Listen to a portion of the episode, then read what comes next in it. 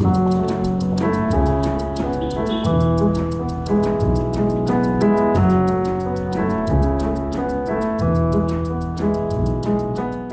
and welcome to Everyday Sublime. This is your host, Josh Summers, and it's a pleasure to have you here with me today. I really appreciate both your attention and your practice. So, in this podcast, I try to explore a full spectrum spirituality that includes kind of the messy, difficult bits of our being, as well as the bright, luminous, positive elements of our being, and how we can seek to find a harmonious union between the two. And in today's episode, I kind of close out the year. This is the final episode of this year's season. Um, but I close out the year with some reflections on what I'll be calling Yang Vipassana meditation. So I call it Yang Vipassana meditation because it is more active, it's more dynamic, it's more volitional. You're you're applying effort. Um, but as I'll say going forward, particularly in the new year, that ultimately I think yang vipassana needs to transition or soften into yin vipassana, which is a receptive, uh, relaxed version of the same process of that is vipassana meditation to see things clearly. So um, in this talk, I, I really share or, or, or approach how a methodology that I learned in Burma uh, which is called the Mahasi method. I, I, show how this, or try to reflect on how this approach to meditation is a, a very good and technique based yang form of vipassana that uh, is good to get under your meditative belt, meaning your, your meditative toolkit belt. So, this method, as I describe in the talk, can be quite active, and as a result, some people find it tiring at first. Just they feel a little bit overwhelmed by it. And I certainly felt that way myself when I first started using it uh, in early 2004. But what I want to suggest is that you think of it like a, an exercise in the gym or a specific way of doing a movement in the gym where, you know, at first it might be tiring, it might make you sore, but it, it ultimately develops a kind of strength. And I, I really think that, that this applies to the Mahasi method, which I'll refer to as Yang Vipassana. It can be a little challenging. It can feel like you're pushing something uphill for a bit, but the dividends and the, the sort of the payoff of, of, learning this technique well are, are pretty significant. And in the new year, when Terry and I uh, really shift from emphasizing the Yang Vipassana approach to meditation to a more Yin approach, uh, to make that transition, the skill set of Yang Vipassana needs to be deeply internalized. So I really recommend that you give this particular lesson or this particular talk some time. Try putting integrating in your practice, and if you're practicing along with us, either on your own or within our sangha, I think you'll find that uh, this this methodology will will stand by you um, and and really enhance your contemplative journey. So now, as I mentioned, this is going to be the last episode of 2021. It's been a really wild year in many ways. Um, one year ago today, that would be December 20th, 2020. Uh, one year ago today, Terry and I were both up to our necks in packing boxes in our respective apartments. We had yet to purchase the house we now live in in Maine, and there was just a lot of transition pieces that hadn't even begun. Um, now we're one year in at our new place in Maine. We're really settled. We've got a lot of great flows in place and systems in place. There's a lovely coating of snow on the ground outside. It's a very wintry atmosphere. And we just want to extend a warm, wholehearted appreciation to you, our listeners, those that support us in the Sangha, um, and uh, just let you know how much we value and uh, fully appreciate uh, your commitment to your practice and you're willing to share your practice with us as we uh, continue on this journey together. We're really excited about 2022. We got a great uh, lineup of workshops and day long retreats uh, planned for the year. And we're just looking forward to continuing to turn this wheel of our form of practice that includes yin yoga Qigong, and meditation. If you yourself would like to consider joining us and practicing along with us in the Riverbird Sangha, where you can attend our live online weekly classes over Zoom, our meditation, Qigong, and Yin Yoga classes, please consider joining. There's a link for you in the show notes, and it's, I'll give you the link here. It's joshsummers.net forward slash Sangha. We offer a variety of sliding scale monthly membership uh, fees, which give you all access to all those live classes, access to our recordings of workshops and classes in our library, and gives you more uh, ongoing support for your practice, you could say. So, uh, before I just want to mention that. So, rather than hear me share about how wonderful the Sangha is, I thought it would be good to share what some of our members have had, have had to say. So here's a, one testimonial from someone in our in our group. They wrote, "This week I attended the Dharma talk followed by Josh's Yin class, and today I finished the Yin and Qigong practice. Together it was like a mini retreat, and I felt so deeply touched by all three classes. Thank you so much for your work. It is so needed in these times." And I feel like a part of your sweet community, though I rarely can attend live. I cannot express the depth of my gratitude to you in words. There is just so much emotion. You have both touched my soul and continue to do so on a weekly basis. With deep gratitude to you both. Well, thank you to the member who shared that, and we're both very touched by many similar uh, reflections and, and, and, emails of feedback that we receive. This is a, a very gratifying experience to be hold, holding space for a community like this of shared interest in yin yoga, qigong, and, and meditation, and just to, to hear uh, firsthand from people how much they are themselves taking away from the continuity that they receive or the continuity that they develop in their practice as a result of the support they receive from the Sangha. So, if that's of interest to you, if you'd like to start the new year with more support, more ongoing continuity in your own practice, more perspectives on practice and, and, and sort of creative ways of tying and, and, and creating your own practice, please consider joining. Um, again, there's a link for you in the show notes, but it's at joshsummers.net forward slash Sangha, S A N G H A. And we will be starting uh, live classes starting on January 10th. We're taking a couple weeks off for the yin solstice through the holidays. We'll be rebooting our own energy, our own practice, going in for a few days of retreat. And we look forward to coming out on January 10th with live classes again and uh, connecting once once more. The podcast will pick up a week after that, so January 17th is when the next episode will drop. But until then, I want to suggest that uh, in in the downtime of the holidays, if you have time, I would recommend checking out some of our workshops, which can be purchased on our shop page or are available as, within your Sangha membership in the library. But there's workshops that go into the introduction of yin yoga, the introduction of harmonization of qi, the introduction of qi gong, the introduction of yin and yang meditation. All of those practices are the foundation from which we'll continue to build on in the new year. So, we are encouraging all members and anyone interested in joining to really familiarize yourself and review these core foundational practices, and then we'll be able to really fly together into new depths or new heights, whichever direction you want to go. But we'll be able to, we'll be able to work together in a, in a more deeper and nuanced way. The other thing I want to recommend is in the podcast itself, I closed this year with three really rich conversations with three particular guests. One was Howard Axelrod, really discussing kind of the, the importance of attention and how much attention is under threat as a result of digitization. I then had a conversation with Bernie Clark about his book on comparative mythology and how what a myth, we really look at what myths can offer us uh, in terms of a variety of different functions and how we might even consider developing a new myth, a personal myth or a new collective myth for all of us. Finally, I finished the year with a cosmic episode with my friend Bob Wright, which I called the Divine Algorithm Sutta, where in a rare two hour sitting, Bob laid out his entire worldview from the cosmic soup to the threshold of a global community and how natural selection explains the entire development of this unfolding algorithm and or I should say actually natural selection is part of the unfolding divine algorithm and how consciousness itself remains an utter mystery to everyone that's looked into it.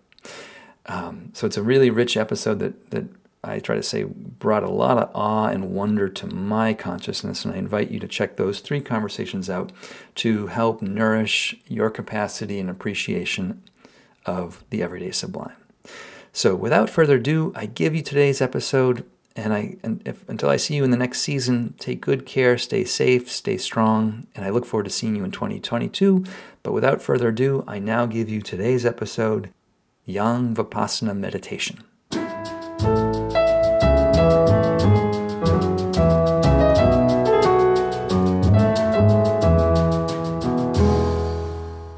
For this evening's talk, I was thinking back on some of the themes from last week. And in particular, the opening quotation that I read from last week has, has really been kind of resonating in my head, which is just to review it. The quotation is from a Japanese, 15th century Japanese Zen master named Ikkyu, who said, Many paths lead from the foot of the mountain, but at the peak, we all gaze at the single bright moon.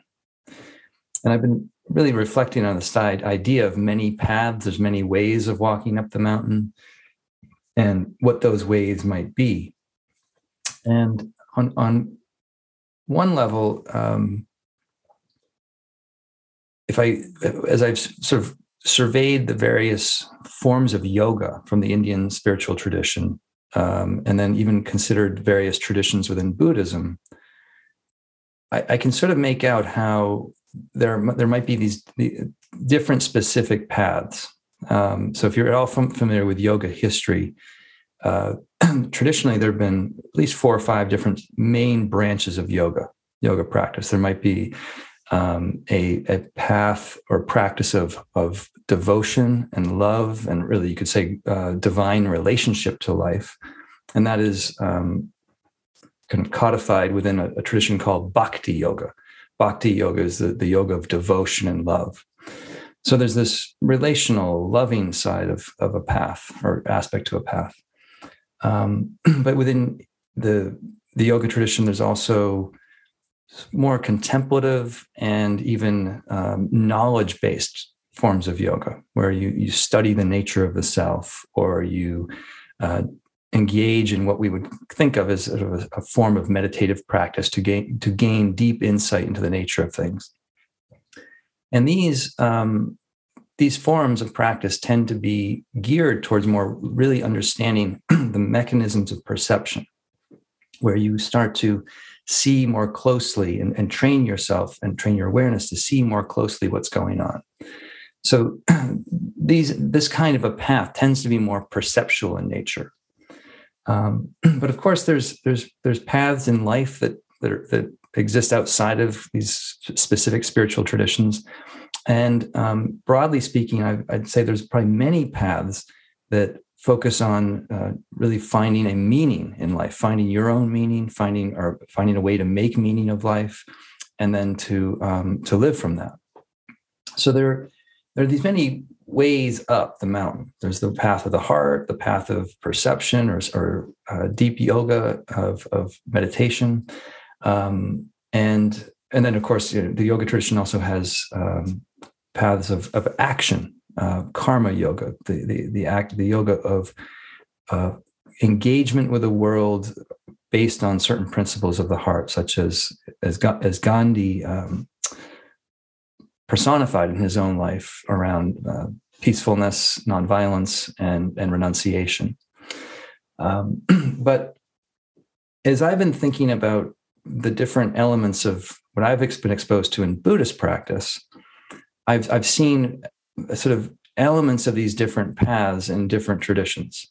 So the tradition that I spent a lot of time with, known as the kind of the insight meditation tradition or the the Vipassana tradition that came out of Burma. Um, these these practices are very much at the heart of them geared towards developing a certain kind of perception of experience, and they can get quite technical at times in, in the service of developing that clear perception. Um, but some other traditions really emphasize more qualities of the heart, uh, even though that might be found in, say, early Buddhist practice um, I feel like the, the, the the qualities of the heart that get emphasized in the teachings really take root in in later developments in Buddhism found in Mahayana and Vajrayana. where there's practices where you are intentionally cultivating compassion and love and, and, and sending this in a very universal way towards all, all beings.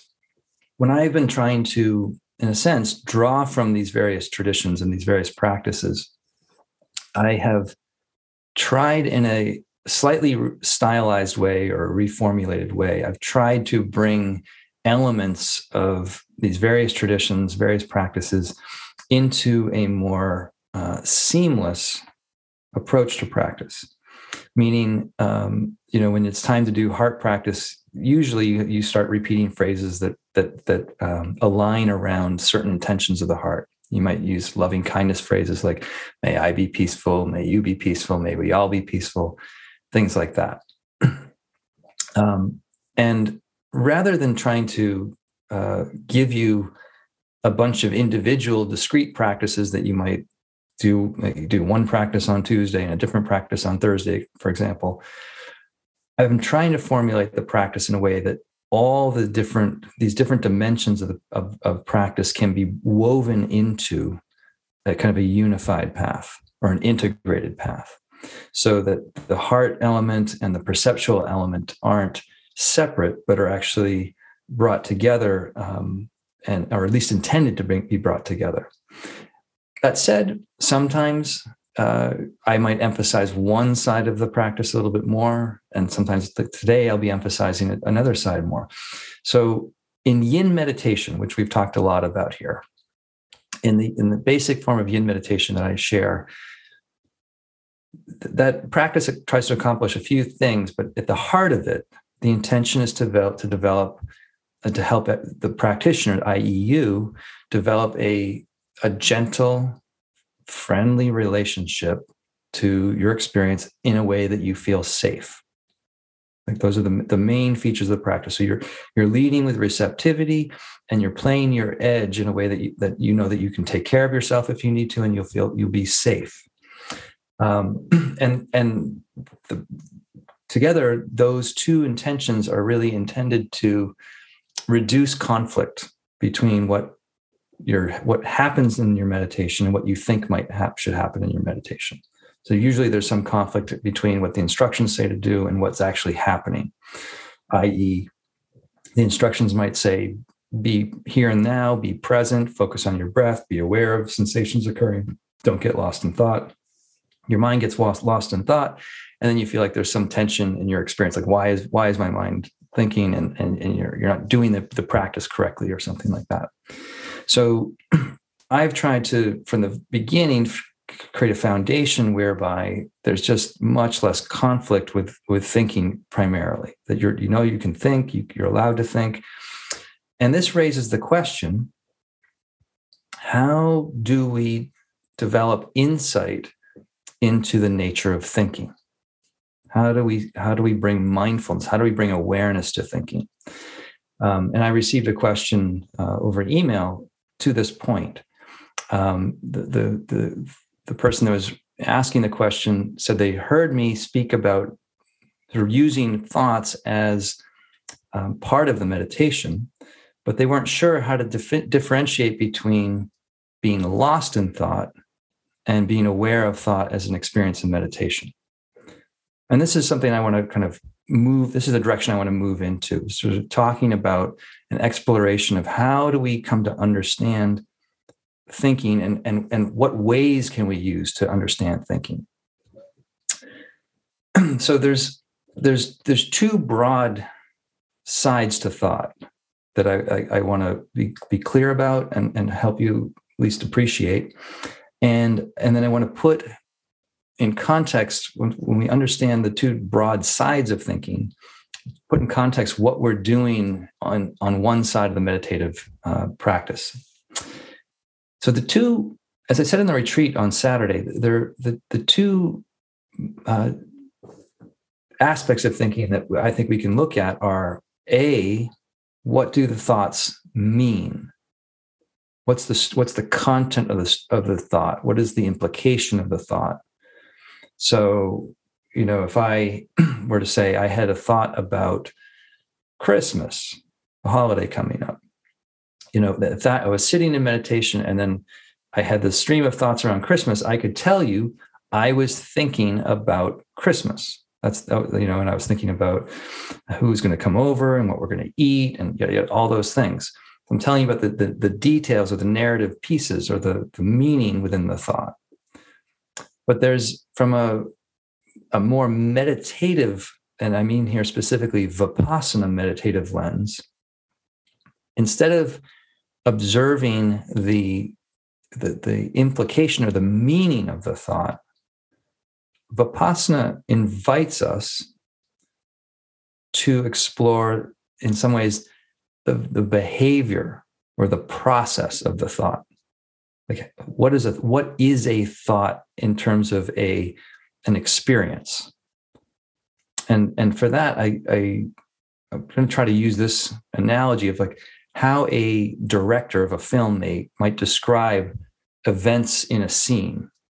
You know, character A comes in, interacts with character B. They read their lines to each other. They put a cup, one person puts a cup down and then exits the room. So there's a description of the process of what's going on. And if I were to try to report my experience of that thought about Christmas, I would say something like I was sitting here feeling my breath. And suddenly I became aware of some thoughts around Christmas. And as I became aware of the thoughts around Christmas, they they kind of issued a few more thoughts, some more a few more thoughts bubbled up. But as I watched those thoughts, the whole thing just sort of slowed down and stopped. And I've noticed something in my leg or I noticed something in my foot. So, what I'm trying to describe is what is my attention seeing and how is the thing that I'm seeing behaving? And I'm, and I'm going into this, this type of practice now with you in part. I've been trying to build towards it for a long time, for, for several weeks throughout this fall. But I've been building towards the kind of practice that I did uh, when I was in Burma. And it, it just so happens that, as I mentioned on the retreat day, last week, last week I was visiting my mother's and um, I found a, a, box of old journals. And I just happened to find the journals that I, the journal that I kept when I was on retreat for, for two months in Burma at the end of 2004. And so I was reading through these and I was, I was really interested in, in kind of the instructions that I was receiving and the, the kinds of um, experiences that I was I remember being able to observe in my in my mind and body. And one of the things that I picked up on were these very simple instructions from my teacher Sayadaw U Pandita. Essentially, as I as the, as the instructions go that we received, that we were told the first thing you want to be aware of is what happens. So you might be told to watch the rise and fall of your abdomen at the at the belly, and as you're breathing, when something, when another object of experience, when, when a sound, a thought, or a sensation becomes more predominant than the thing you start watching, and when something becomes more predominant than the breath, we were instructed to give our full attention to that experience, to lightly label it, and then observe how that experience behaved once we noted it. So, for example, um, if I would one, I can imagine a practice where I'm watching the rise and fall of my abdomen, and then I feel this this faint at first this very faint numbness in my left foot. But that faint numbness was stronger. It was enough to pull my attention away from my breath. So I start noticing the sensation of the foot. So that's what's happening now. That's the most obvious feature of my experience the most predominant object, I would then label it, in this case, numbness or numb. But rather than just sort of label it and then think I'm supposed to go back to something else, the teacher told these teachers told us be observe the object that you're aware of after you've noted it. So when I tune into that that that felt sense in my foot, what I initially labeled as numbness, I get I go directly into that, get a little closer, and I I feel this subtle waving pattern of sensation. So now I note waving sensation. And while I'm noticing that, I suddenly hear a bird chirp outside and I note hearing. And then the sensation in my foot is sort of, it's not so much there anymore. The, the bird chirp is gone. And then the instruction is to come back to the primary object of awareness, namely the rise and fall of the abdomen. So I might be labeling the rise and fall of the abdomen again. And then suddenly I'm thinking about lunch because breakfast wasn't enough. We didn't get fed that much there. So I'm thinking about lunch. And then now I become aware that uh, the thought of lunch is the new object of awareness that I'm attending, attending to. So the instruction is then to label the new object. So I noticed a thought about lunch and I label, label thinking. But as soon as the I notice, that I'm thinking, the thought stream goes away. And now I feel this pang in my abdomen, a sensation of hunger. So I note hunger and then I look at that sensation. And the closer I get to the sensation, it becomes more of a raw sensation that, that it's even hard to describe it as hunger anymore. It's, it's a pressure, it's a fight, slight tension, it's moving a little bit. So, what I'm trying to describe is what this method does is it tries to bring your knowing mind in as close a contact as possible with the unfolding events of moment to moment experience. And in doing that, it this this this particular technique will utilize thinking to see through or to kind of bring you to a non-conceptual perception of what's what's happening. So you use you're using the labeling of thinking or hearing or seeing or sensing or breathing. You're using a specific form of thought to see through kind of the normal layer of thought that we experience things with to a direct connection with the immediacy of the experience, which is going to be a pattern of sensation, a pattern of sound, a pattern of thought in the mind, coming and going. So, to, to give you maybe another sense of this, um, I remember having trouble myself with this technique at first, and I had trouble going in when I would have interviews with my teacher. Um, you know, we were meant to start talking about what do we notice when we watch the rise and fall of the abdomen.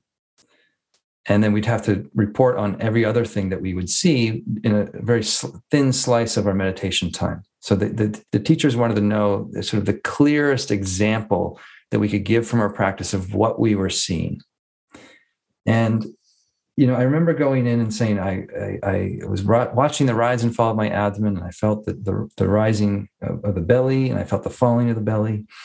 And then, while noticing the rise and fall of the abdomen, I noticed my knee was hurting, and I became really concerned about my sitting posture. And I wondered if I should change posture, if I should stay where I was, if I should get another cushion. And uh, teacher, do you have any advice for me? And every time I'd ask, I'd ask the teacher something like this, that the teacher would look at this translator and say, did he, did he get the instructions properly? Why is he asking me this question? And so Sayadaw would say, did you note it? Did you note the experience? And at first I was like, well, no, because my I was concerned about taking care of my knee.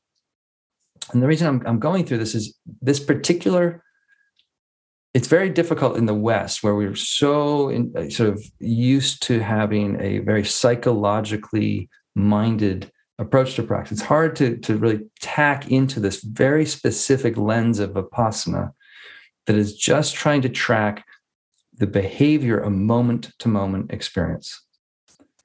So, you know, U Pandita would say to me, you know, look at the sensation, note it, and watch how it behaves when you are become aware of it.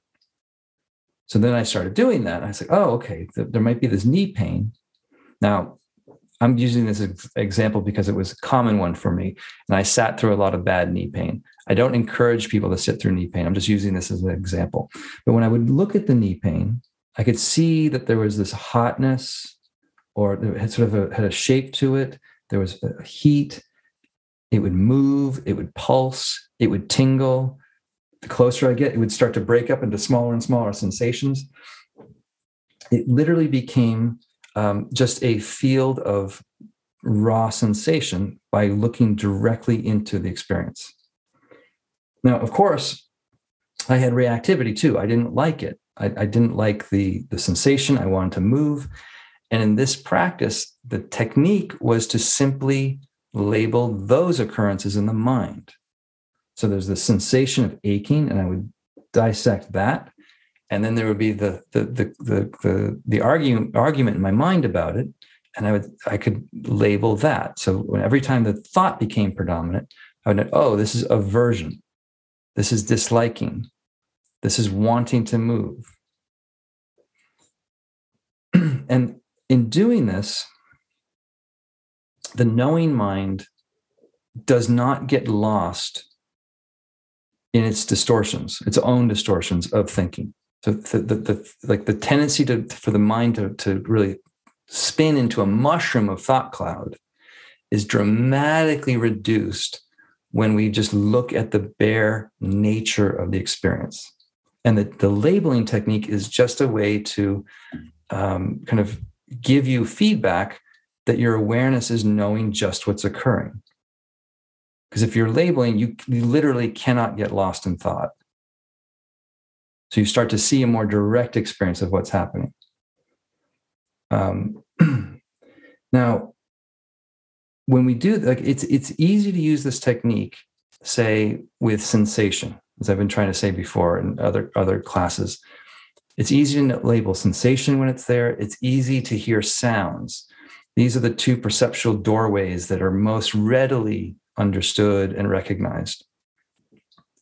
But thinking is really, really fast. The process of thought is incredibly quick. So I'm going to use the mallet. If you can see my my mallet here um, as an example, and my my as as the mallet will be objects, will be a symbol for objects. So it could be a sensation, it could be a sound, it could be a thought. This hand, the Pac-Man hand, this is the noting mind. What will happen is at first, when you're doing this technique, the the the experience will arise. So the, the, the say this is a sound appearing. You hear a bird chirp, and then there's this slight lag where the noting mind comes over and goes hearing, hearing, come, catches up to the sound and says, "Oh, that's hearing. The mind is hearing right now." Or there might be a, an itch. So the itch arises and there's a little delay before the noting mind catches up. Itching is being known. Itching, itching. With thinking, however, what happen, usually happens is thoughts flicker by and you get lost in it for a little bit. And then suddenly you come to and you realize that you're several and I don't know how many, but it, it could be in the met in, in, the order of hundreds, if not thousands, several thought moments downstream, you realize you're thinking, and then the thoughts may subside, and then the meditating mind catches up, comes onto the scene, is like, there was thinking just here. There was, I know there was thinking just here. Where's the thing? The, the, thoughts are gone, but they were just, they were, I know thoughts were just here. Right. And then, you, then you're like, okay, the thoughts are gone. Okay. We missed it, but that's okay. I'll come back to the breath now. So we go back to the breathing. You're with the breath for a little bit, your mind wanders, you wake up again. Suddenly you realize you've woken up, the thoughts disappear. Then the thinking mind, the, the noting mind comes in and captures it again. Thinking, thinking. So what's happening is your mind um, initially will, will will latch onto sounds and sensations in real time more closely. It's very challenging to capture thoughts in real time. It's very challenging. It takes a good amount of practice and and and and work at keeping your awareness very sharp at the surface of your consciousness. But if you're able to do that, and this is what I'm I'm like, I went abroad to Burma to, to, to go deep in this so I can really understand this, this myself. But if you're able to do that, you will see that um, there's this uh, there is a there is a surface of consciousness whereby some things are known on the surface uh, above it and then below it you're not really sure what's there but you can feel it. And I think I, I shared this before, where at a certain point, my mind was quiet, but I could tell there were, it was pregnant with thoughts. And I could even feel them subterraneously in my mind before they would shoot through and break through the surface of consciousness and, and emerge as an image or a, as a fragment of language. And they would just shoot in and then and then dis, and then disappear again. Because the at that point in that in that, that that phase of the practice, my mind was that was was strong enough it's not like that way now. This is something that with with with with longer practice you can really get there of seeing the the radically impermanent nature of a thought. And to see it at that level uproots what I was talking about Saturday, that there's a there's often a perception that there's a separate thinker from the flow of thought. So, you know, what I'm trying to describe has actually been um, well documented in the in the in the cognitive neuroscience world. Um, I'm thinking of Steven Pinker, the psychologist at Harvard, who says when you look at the brain functioning the, um, under the MRI, there's there's many in a sense many areas of the brain out trying to outshout each other. And it's in a way the loudest thought that breaks through consciousness, that grabs your attention, that then you say you were thinking but it's actually the other way around. The thought is having you when you think you're thinking. So, this is one way, this is a perceptual way of coming to understand the nature of thought. And it, it really is a headbender in a way. When you, re- when you really look at your own mind with, with intense curiosity what is the nature of a thought? Where does a thought come from? How does it behave? And you realize that, you know, most of the time, and I put myself in this camp, we just tend to be carried away by the sweet, by this, by the currents of these thoughts. And again, there's nothing wrong with thoughts as one of my teachers said, would, would say, thoughts are not the enemy. But coming back to something that I said last week around maps not being the territory, map is helpful, but a map is should not be confused with a territory. Thinking is your internal map. It can it's it can be a wonderful tool. It can help navigate things and makes it easier when we you know have to have to do things and plan and and and all sorts of things are are, are very much dependent on thinking. I'm not anti-thinking, but it's a a representation of reality, like a map is. So vipassana practice is really geared towards helping us see how much we tend to see the world through a certain map and in, and in really becoming conscious of that fact that the map is filtering our perception we start to see the world in a less conceptual more direct way and you don't have to stop thoughts to do that you just have to see the nature of thoughts at play i've, used a, metaphor before of a, of a movie cinema where if you go into the cinema and say the usher turned up the lights by accident, you know, if there's enough light on in the house, it would be very difficult to get lost in the story of the movie. You wouldn't you wouldn't really be happy. You'd, you'd want your money back.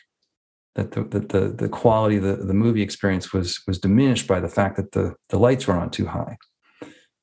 Well, in meditation, it's somewhat similar.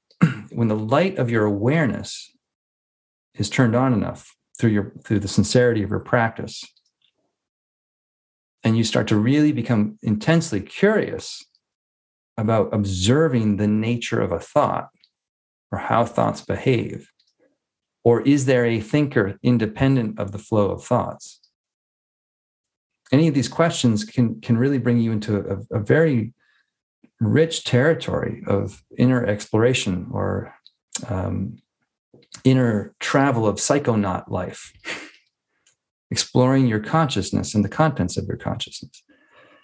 and there there really is some there is there is a there there to be learned to be to be understood to be encountered. That you are when you are just simply not defined by your thoughts when you see thoughts as thoughts. So i, I want to put this into a, a a a style of or a technique of practice to share with you as a kind of gear for you to use in your meditative toolbox or your your meditative uh, repertoire. I had a teacher once who who referred to different styles of practice as different gears on the Dharma bike.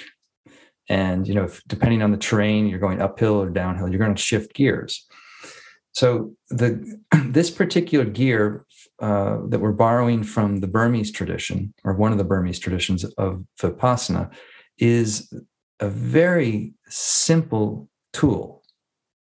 And it but its simplicity belies its its its its profundity i think where you can gently give a soft silent label to whatever experience you're you're having that's most predominant or most vivid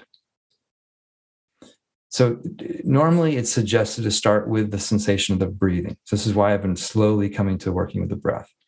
So for today, I'm not going to say too much about the breathing, but just um, suggest that you try to relax and feel the breath of your belly. Now, as you breathe in, the belly will rise.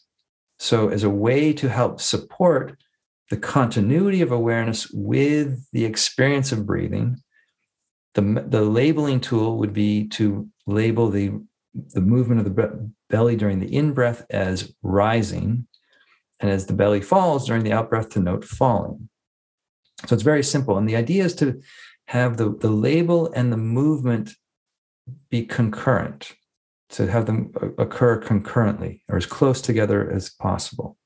So it's not that you're using the label as a mantra to kind of zone out with, but that the label is to bring you as close to the immediate sensations of your belly as you breathe in a relaxed way.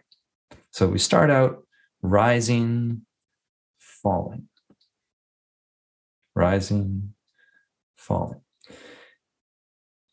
And that, as I, the, coming back to the, the metaphor of the spider in its web, the center of the web is analogous to your breathing. Your breathing is the center of the web. So you you re- let your attention rest there. But when any other experience becomes obvious or take pulls at your attention, or you just wake up and notice that you're already on something else, that new occurrence, that new experience is something you will now give your full attention to. That so that's what's happening. And just you'll lightly label that experience. So you could find you're thinking about something, thinking, thinking, or remembering, or confused, confusion, confusion. Um, you might feel sensation somewhere in the body, tingling, pressure, heat, movement, itching, and you might hear sounds, hearing, hearing. So the idea is the the spider, your awareness is free to move around its web in its wide open space.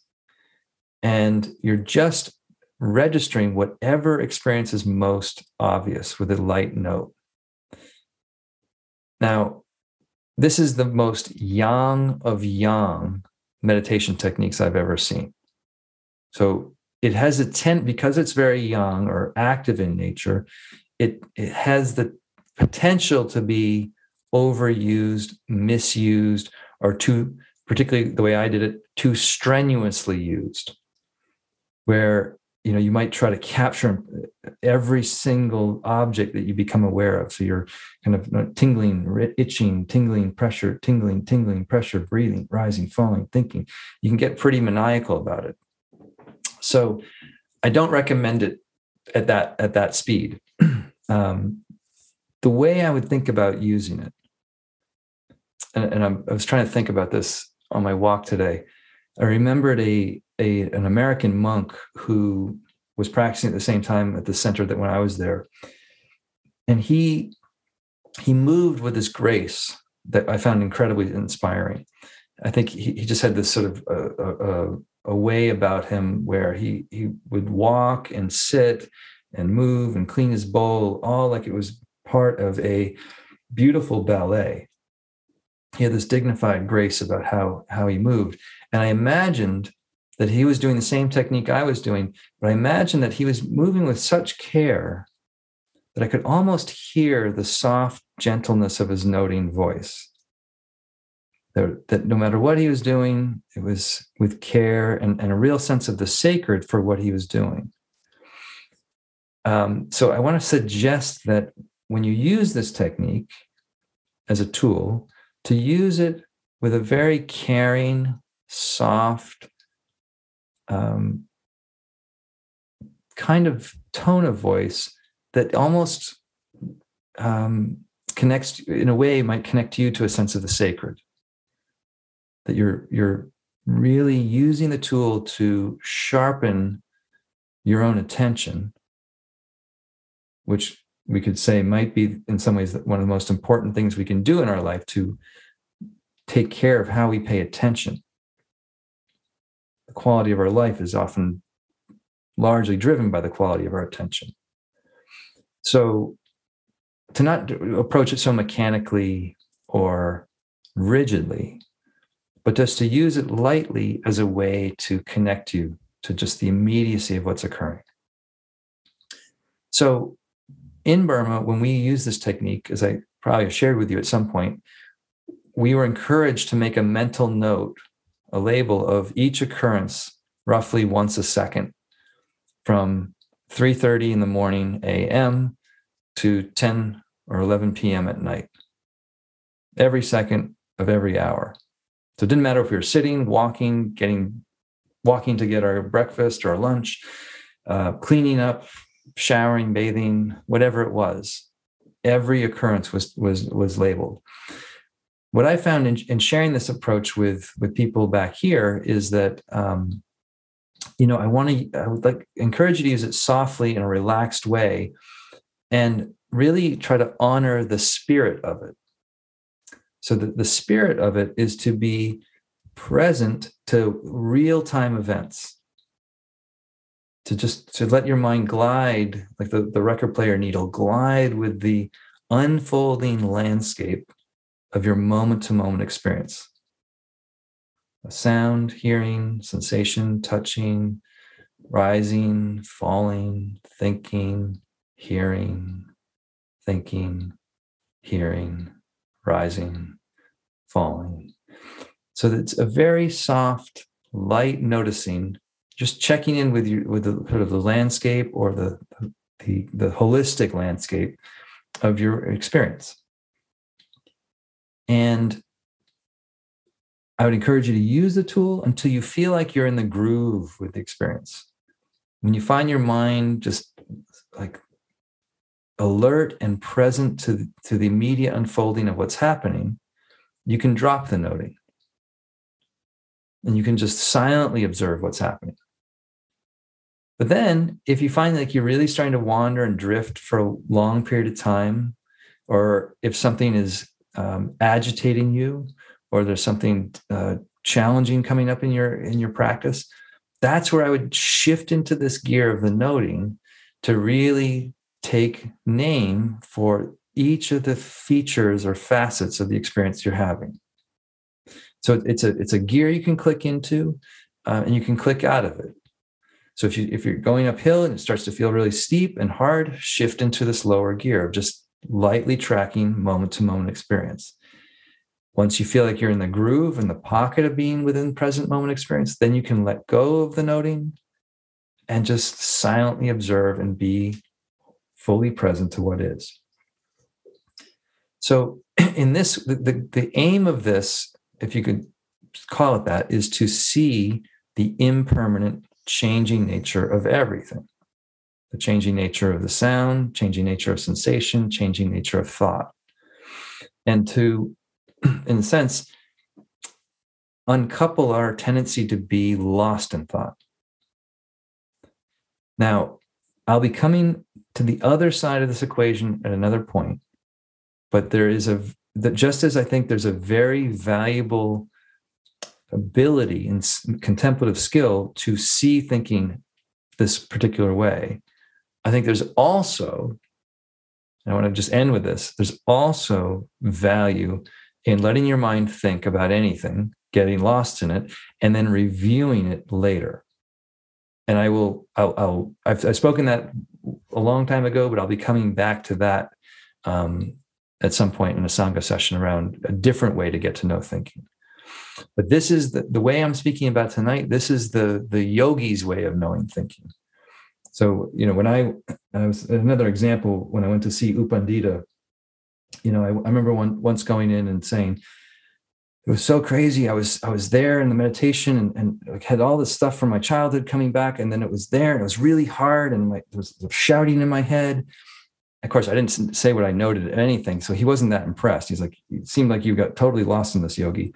But then I said, and then there's this tremendous bliss. It suddenly broke. It was like this rain cloud that broke. And then there was this bliss experience, and I, my body disappeared, and I was flying, and I was happy. And and all the time he said, Did you note it? And he was he was un, not impressed, didn't care about anything of what I was saying whether it was the, the, the memory, whether it was the bliss state, whether it was the pain in my knee, it didn't matter to him what was occurring in terms of the content. All he, I finally clued in, all he wanted to know was how could I see the process of what's occurring? And once I that clicked in for me, the practice really kind of opened up in a way because I could really start to see the, the like the characteristic of the experience that, that that this particular instruction was trying to help me see.